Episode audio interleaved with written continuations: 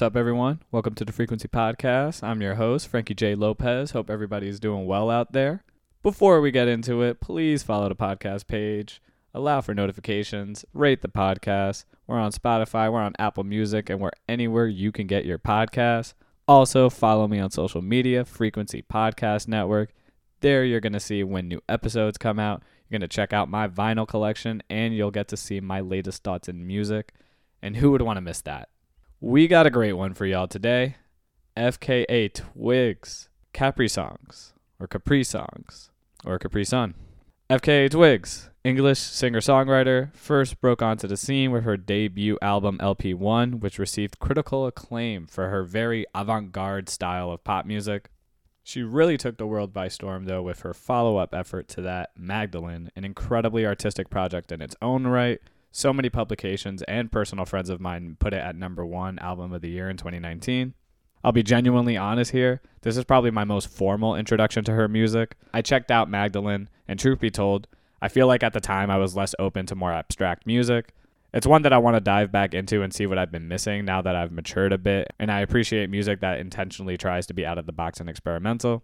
Also, people whose music opinions I respect deeply really love this album. Shout out to my younger sister who, although younger, has always had a very mature ear for music. And that being said, this will be my first time I'll externally and internally have concrete thoughts on FKA Twigs. And I was excited to check this one out. Being her debut mixtape, artists tend to bring a different energy to their work when breaking away from the studio album concept. And to go right into it, I gotta say, this shit impressed me. I think out of the gate, immediately you get the sense that this mixtape is going to be more widely accessible than her previous work, which, given how great this tape came out, clearly isn't a bad thing. This is probably one of the most interesting and diverse pop projects I've heard in a long time. Dealing with themes of love, insecurities, self love, self confidence, this album is a pretty interesting portrait of Twigs' relationship with loving herself and others. First off, from a musical perspective, what really sets Twigs apart on this tape, in my opinion, is her incredible vocal performances. I'm not just talking about her voice, which is fantastic, of course. She has a wonderful range, but more specifically, she uses her voice in a lot of unique and intricate ways. It starts off right out of the gate with Ride the Dragon, a great intro track where she uses her voice in various ways through the chorus like an instrument almost. I like when artists use vocal sampling as part of production, especially when it's woven into the topic of the song, very Kanye esque. And she does it perfectly. Similarly, on the track Meta Angel, one of my favorites on here, I absolutely adore Twigs' vocal layering. It's gorgeous. Her melodic singing in the background generally, but also in the hook where she's hitting these eighth notes in another layer.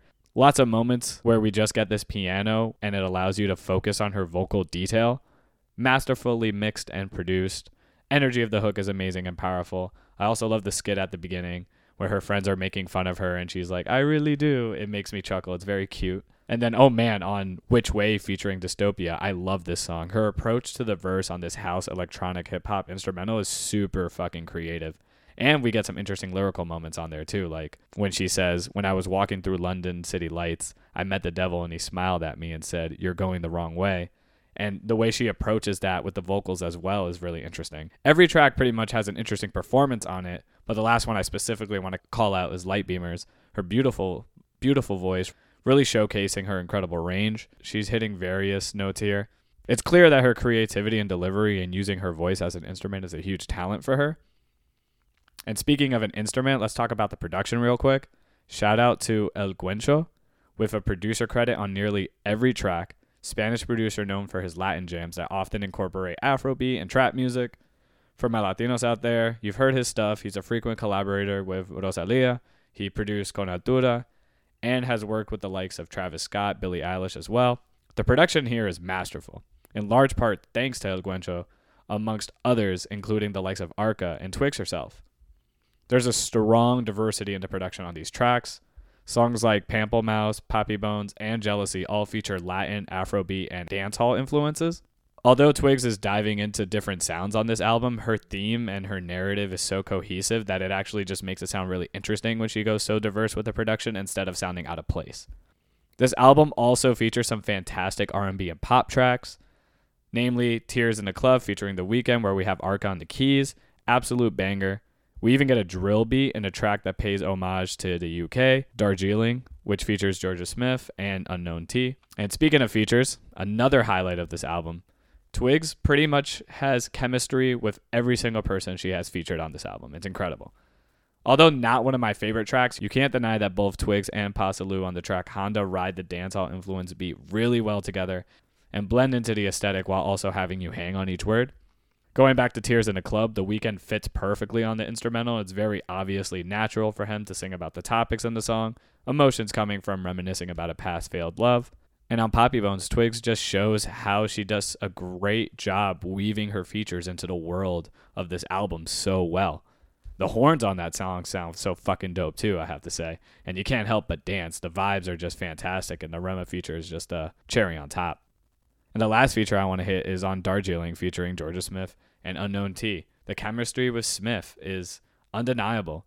Unknown T's flow is fire on this, but I will say it's mixed higher than the others, so I find it a little jarring when it comes on. They each tackle themes of coming up in London and trying to make it in the music scene. It's a very nice intimate moment on the track listing a track that I'd actually say has some of the best songwriting on the album. But that does lead me to my next point and probably my biggest critique of this project. Outside of the majority of the hooks, which are all largely catchy and fantastic, the songwriting is definitely oftentimes just okay. Now, I think she does a wonderful job maintaining a narrative throughout the album. The themes I mentioned of self love, confidence are very apparent. It's not that the songwriting doesn't necessarily stay on topic, but oftentimes it isn't necessarily the most creative or engaging. The best way I can describe it is that I wouldn't say this project is full of quotables, mainly just moments. There are also a few times where a song kind of drags and doesn't grow into anything. Almost like I got the point of the song about halfway through, and then rather than wanting to wait around and see if it finishes, rather skip it. Some songs are creative enough where that doesn't even matter, but for a few it did.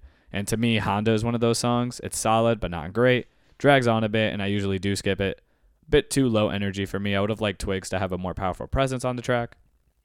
And then on the track, Oh My Love, I feel like it comes and goes for me. You catch a vibe from the track, but it feels mostly like background music. To end on a more positive note, there are a handful of really good songwriting moments on here too.